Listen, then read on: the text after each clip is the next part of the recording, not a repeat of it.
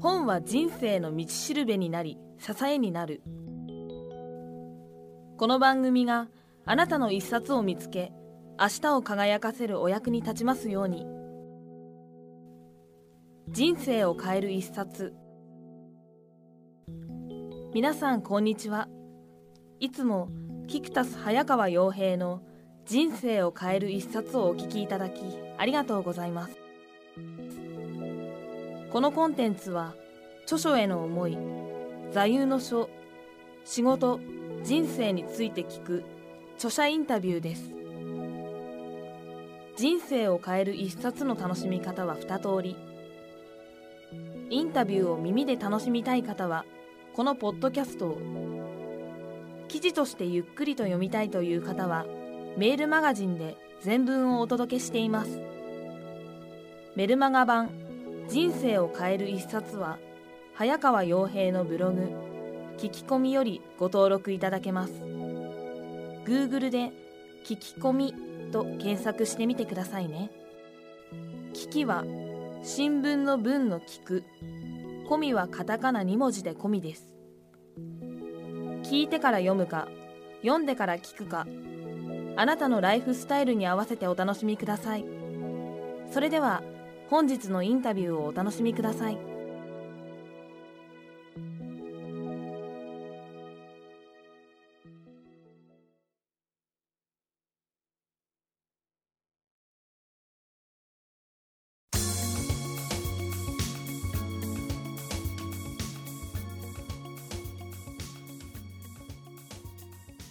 え皆さんこんにちは。今日は講談社から発売中の人とお金に好かれる貯徳体質になる、どんな時代でも成功し続けるための黄金ルールごじゅうろく、著者の武田和平さんをお迎えしてお話を伺います。武田さんよろしくお願いします。お願いします、はい、早速なんですけども、武田和平さんといえばですね、卵ボーロで、えー、有名な武田製菓の、えー、株式会社の、えー、会長を務められて、えー、いらっしゃいます。えー、また、えー、日本一の個人投資家としても、えー、著名な方で、えー、もうこの番組聞いている方ほとんどの方がご存知かと思うんですけども、今回のこの本書人とお金に好かれる貯徳体質、貯徳という言葉もありますけども、あのそもそもこの本書をまあ書かれたきっかけというかですね、あの思いの部分をあの教えていただければと思います。そうですね、あのこの本はちょうどいちねんくらい前にね書いたというかインタビューを受けまして、はい、書いていただいた本なんですけどね、その私はこの冬の時期が来ると、経済、経済の社会ですね、はい、まあ、大体経済はほとんど主ですからね。で、経済の冬の季節が来ると、戦後非常にね、あのもう前回の冬の季節はまあそういう戦争やらいろいろありまして大変な時代でしたんですけどね、はい、でそれがまたいよいよね、あのこの春にドーッと戦後ですね繁栄しましてね、あ、はい、で夏にはもう世界のもうニューヨークを買い占めるんじゃないかぐらいの勢いが出ましてね、はい、でまあ秋にはまあドーンとバブルが外れまして、はい、でちょっとシュンとしてこのにじゅうねんほど経済成長もほとんどせずにね、まあ、過ごしてきたんですけど、今度いよいよ冬の季節を迎えると。でまあ冬が来るっていうのはまた春が来るわけで、春のために準備する季節ですね冬は。あ、はい、でそれはまああのかなり経済的には厳しいんですけれど、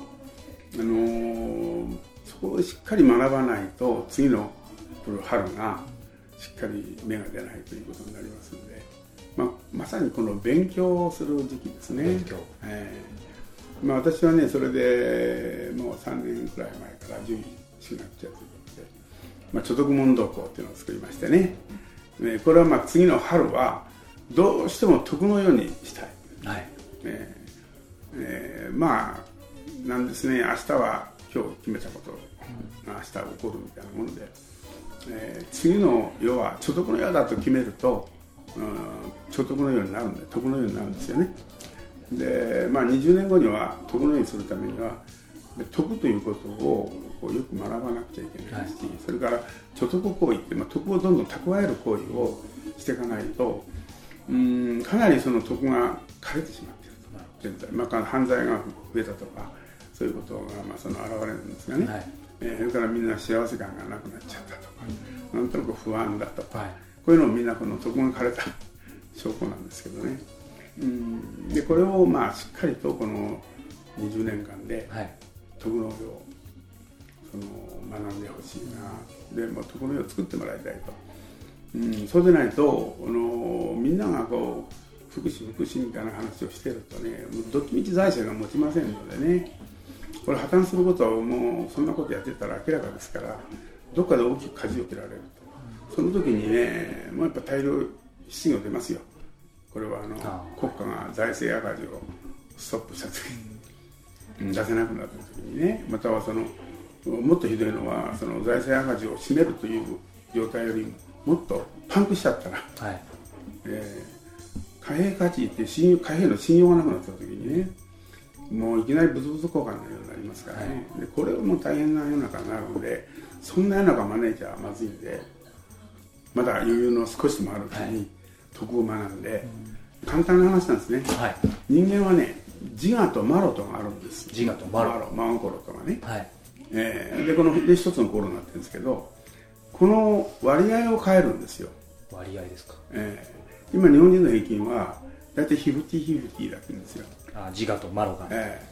ーでまあ、それが西欧の方は、えー、もうなんかにじゅうごたいななじゅうごくらい、その自我の強い、えー、だから今このこの世はね、この、このアメリカ的な西欧的な科学技術のこれをどんどん自我と競争によって作り上げてきたね、はい、戦争なんかに、えー、戦争があるとより科学が進歩したなんて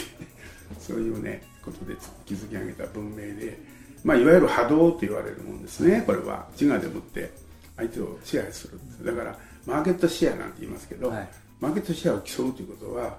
この波動を競うということと同じことだと思うね、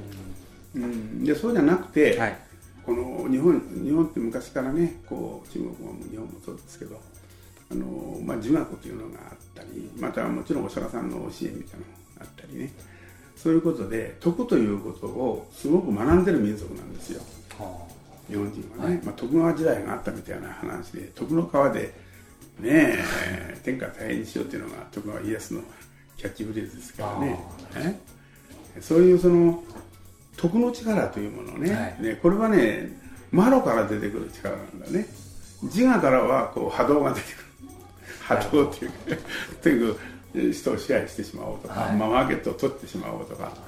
まあ、商売で言えばね、はい、えーまあ、帝国主義で戦争をやるともう本当に相手を任せて、はい、せ占領しちゃおうとか、こういうことなんですけど、まあ、経済でいうと相手を倒してそのマーケットを全部自分のものにしてしまおうと、はい、こういうような考え方というのが、まあ、自我経営って言ってるんですけどね、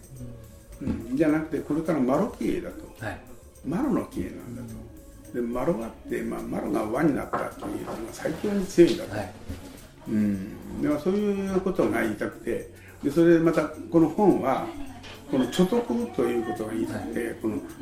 この本でね貯徳という言葉をね、はい、この題名につけたのはこれ初めての本なんです。ああ、そうなんですか、ね、そういう意味でこれ非常に意味がある本ですよ、うん、貯徳時代に向かって貯徳という言葉を使って、しかもこの貯徳体質になるということがどれほど人に好かれ、はいね、お金にも好かれ、はい、えーえー、まあね、人とお金に好かれたらなんかねみんな協力してくれるからね、お金と人も協力してくれたら大体のことできるんじゃない。大体自然はもう空気くれたり水くれたりね全部サービスしてくれてるから、はい、平等にね、うん、そのもの そ, そっちの方価値が も, ものすごく大きいんだけど、我々タワーのもんだから評価しとらんだけで、えー、本当は大自然のこのエネルギーが我々の、はい、えー、元気のもとですからね、うんうん、でそれとまあ人が作り出すというサービスがあって、はい、でまあ快適な生活ができるということなんですけどね、うんうん、なるほど、ありがとうございます。あのこの本書の、えーまあ、タイトルにもですね、えー、サブの、えー、タイトルどんな時代でも成功し続けるための黄金ルールごじゅうろくということですね、うん、あのこの中で少し内容についてちょっとお伺いしたいと思うんですけども、はいはい、あのまずだいいっ章のところでですね、あの成功し続けるななつの習慣という章で、まあ、楽しい仕事、人生を選ぶというふうに大江さんおっしゃっているんですけども、やはりここのところで、えー、皆さん普段考えていることだと思うんですけど、まあ、好きなことはやっぱり仕事にできればいいなとか、できるわけないよっていう人もいるとは思うんですけども、あの大江さんやはり好きなことを仕事に、まあ、できるというふうにあのおっしゃっているかと思うんですけども、その、まあ、好きなことを仕事にするための、まあ、心構えというかですね、あの根本のところを少し教えていただければと思います。いや、まずね嫌いなこと仕事したら絶対失敗しますよこれは、はい、嫌いなんだからね。いつもこうこんな仕事こんな仕事と思ってと思ったら仕事の方が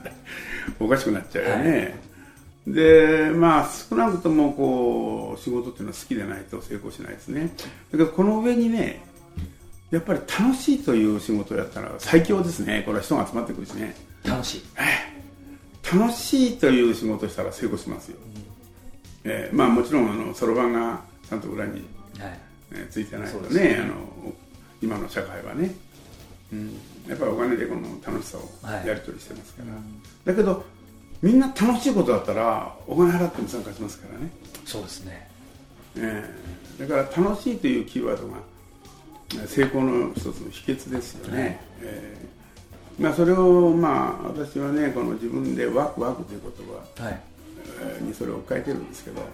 このワクワクっていうのはこうなんか外から見てようとしてるんじゃなくて一人でじっとしとってもこう中をワクワクとご機嫌がいいとワクワクしてて、はい、中からこう込み上げてくるよ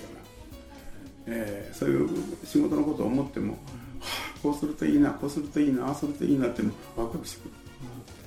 くる、えー、その、その知恵がワクワクしてくるんですね、はい、知恵がワクワクしてくると行動がしたくなるんですね。知恵が全然出てこなかったらね、はい、どうしていいか分かんないもんね。だから仕事をどうやってやっていいか分かんないのは知恵が足らんですよね。で知恵が出るってことをかあの感じになってくるわけ、はい、知恵知恵がね、えー、今のご質問なんかにはね、うん、と知恵というのは実はこの、ま、マロンになると、はい、ものすごい出てくるんですよね。なるほど。これはなぜかって言ったらね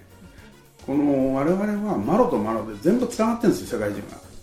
で自分がこう一生懸命これマロになってこうお客様のためにしたいなと思うと知恵がねみんなそのそのそういう人たちの知恵がボンボン こ, これはどうこれはどうみたいな感じで来るんですよ。それを自分がこうこういいことに気づいたおなんかねいいことを思い出したみたいな形で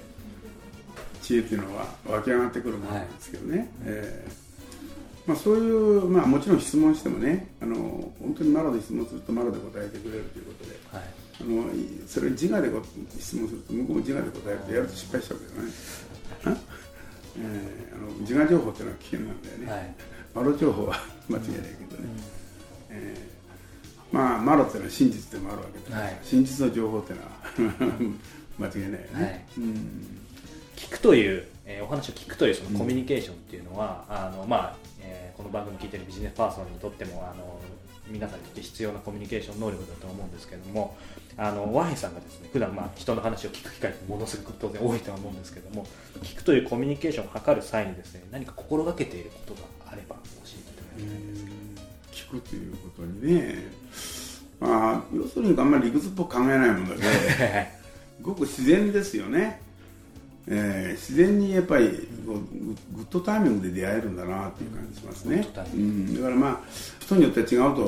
いう意味をつけるのかも分かりませんけど、まあ、私はねこうやっぱ出会いっていうのはグッドタイミングであってでそれが少しね、まあ、ネガティブな感じがするときはあこれは自分の中にネガティブがあるんだから学びなさいというそういうメッセージだと思うしで、まあ、そのポジティブな感じがしたときにはあこれはね嬉しいから喜びなさいというメッセージで、はい、だから喜びなさいというのと学びなさいというふたつのメッセージが あ, あるような気がするよね、はいうん、だからそれはもう自然にこうな自然の流れのようにやってくるから、うん、私の方でこう誰々に会いたいとかさ、はい、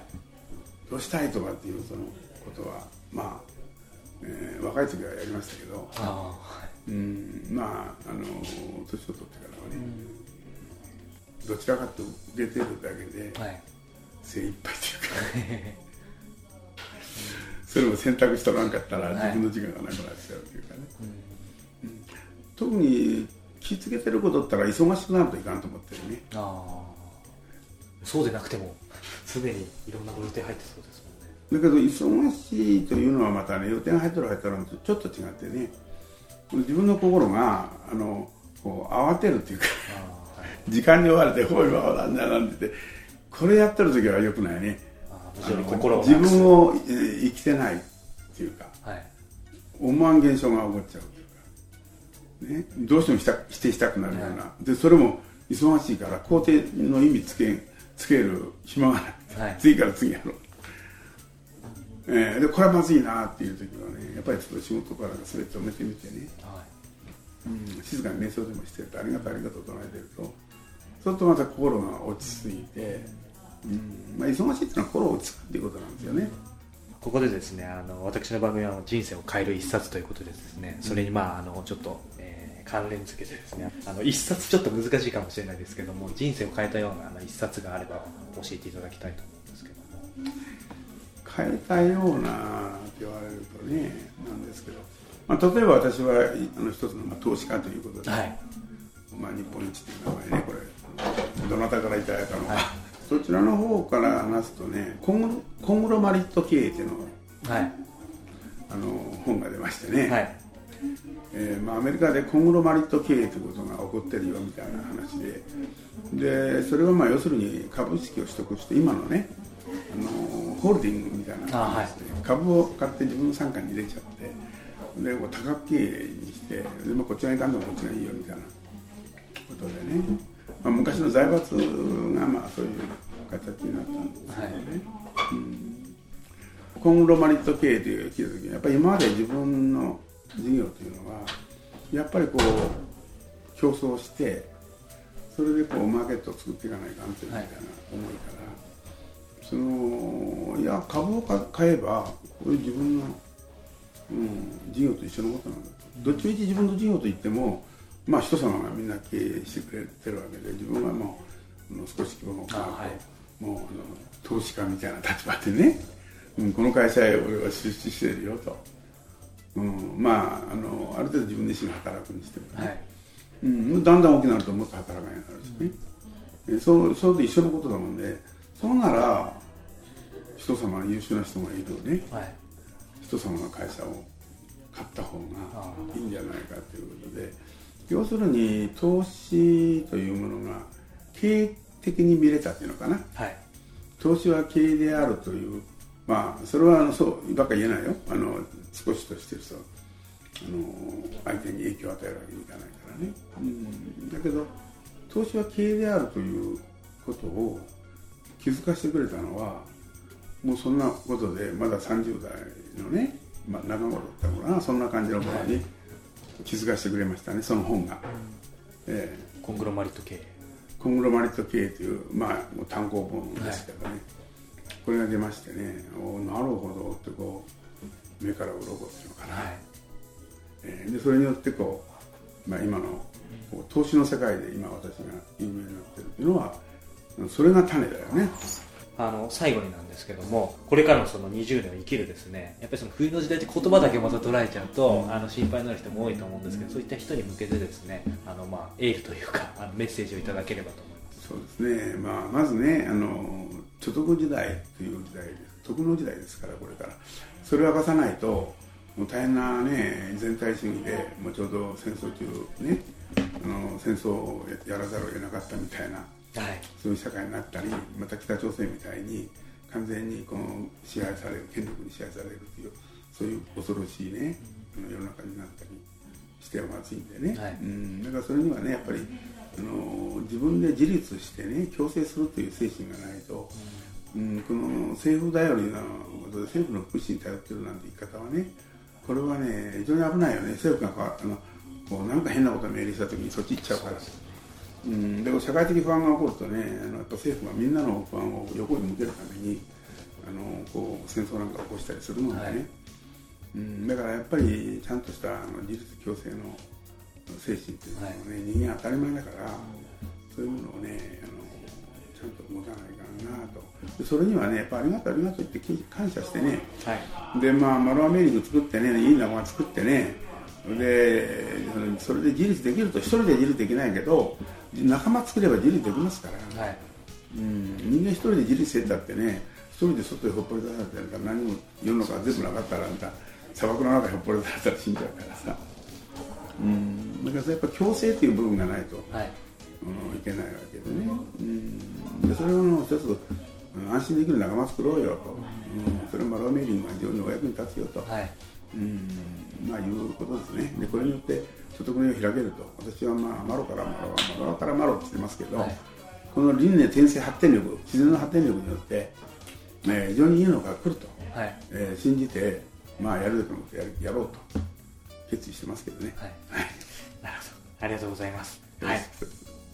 はい、今日は、えー、講談社から発売中の人とお金に好かれる、所得体質になる、存んだ時代も成功し続けるための黄金ルールごじゅうろく、えー、著者の武田和平さんをお迎えしてお話を伺いました。武田さん、どうもありがとうございました。ありがとうございました。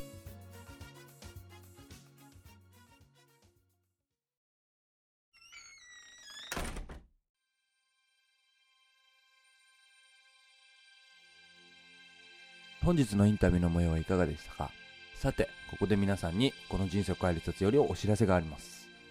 にせんはちねんじゅうがつから始めたこのポッドキャスト番組、本当にたくさんの方のご支援のもといちねん以上続けてくることができました。そんな気持ちも込めて、この度この本番組ではこれまでご支援くださったリスナーの皆さんとのリアルな交流の場、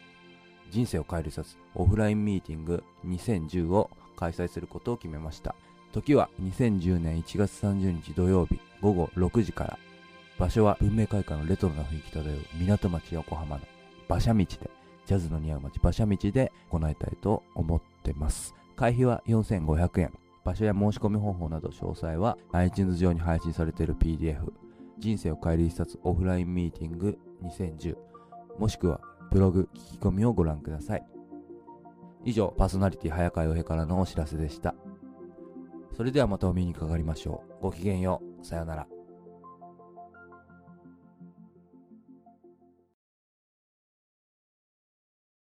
制作協力、若菜はじめ。ナレーション、のりたゆか。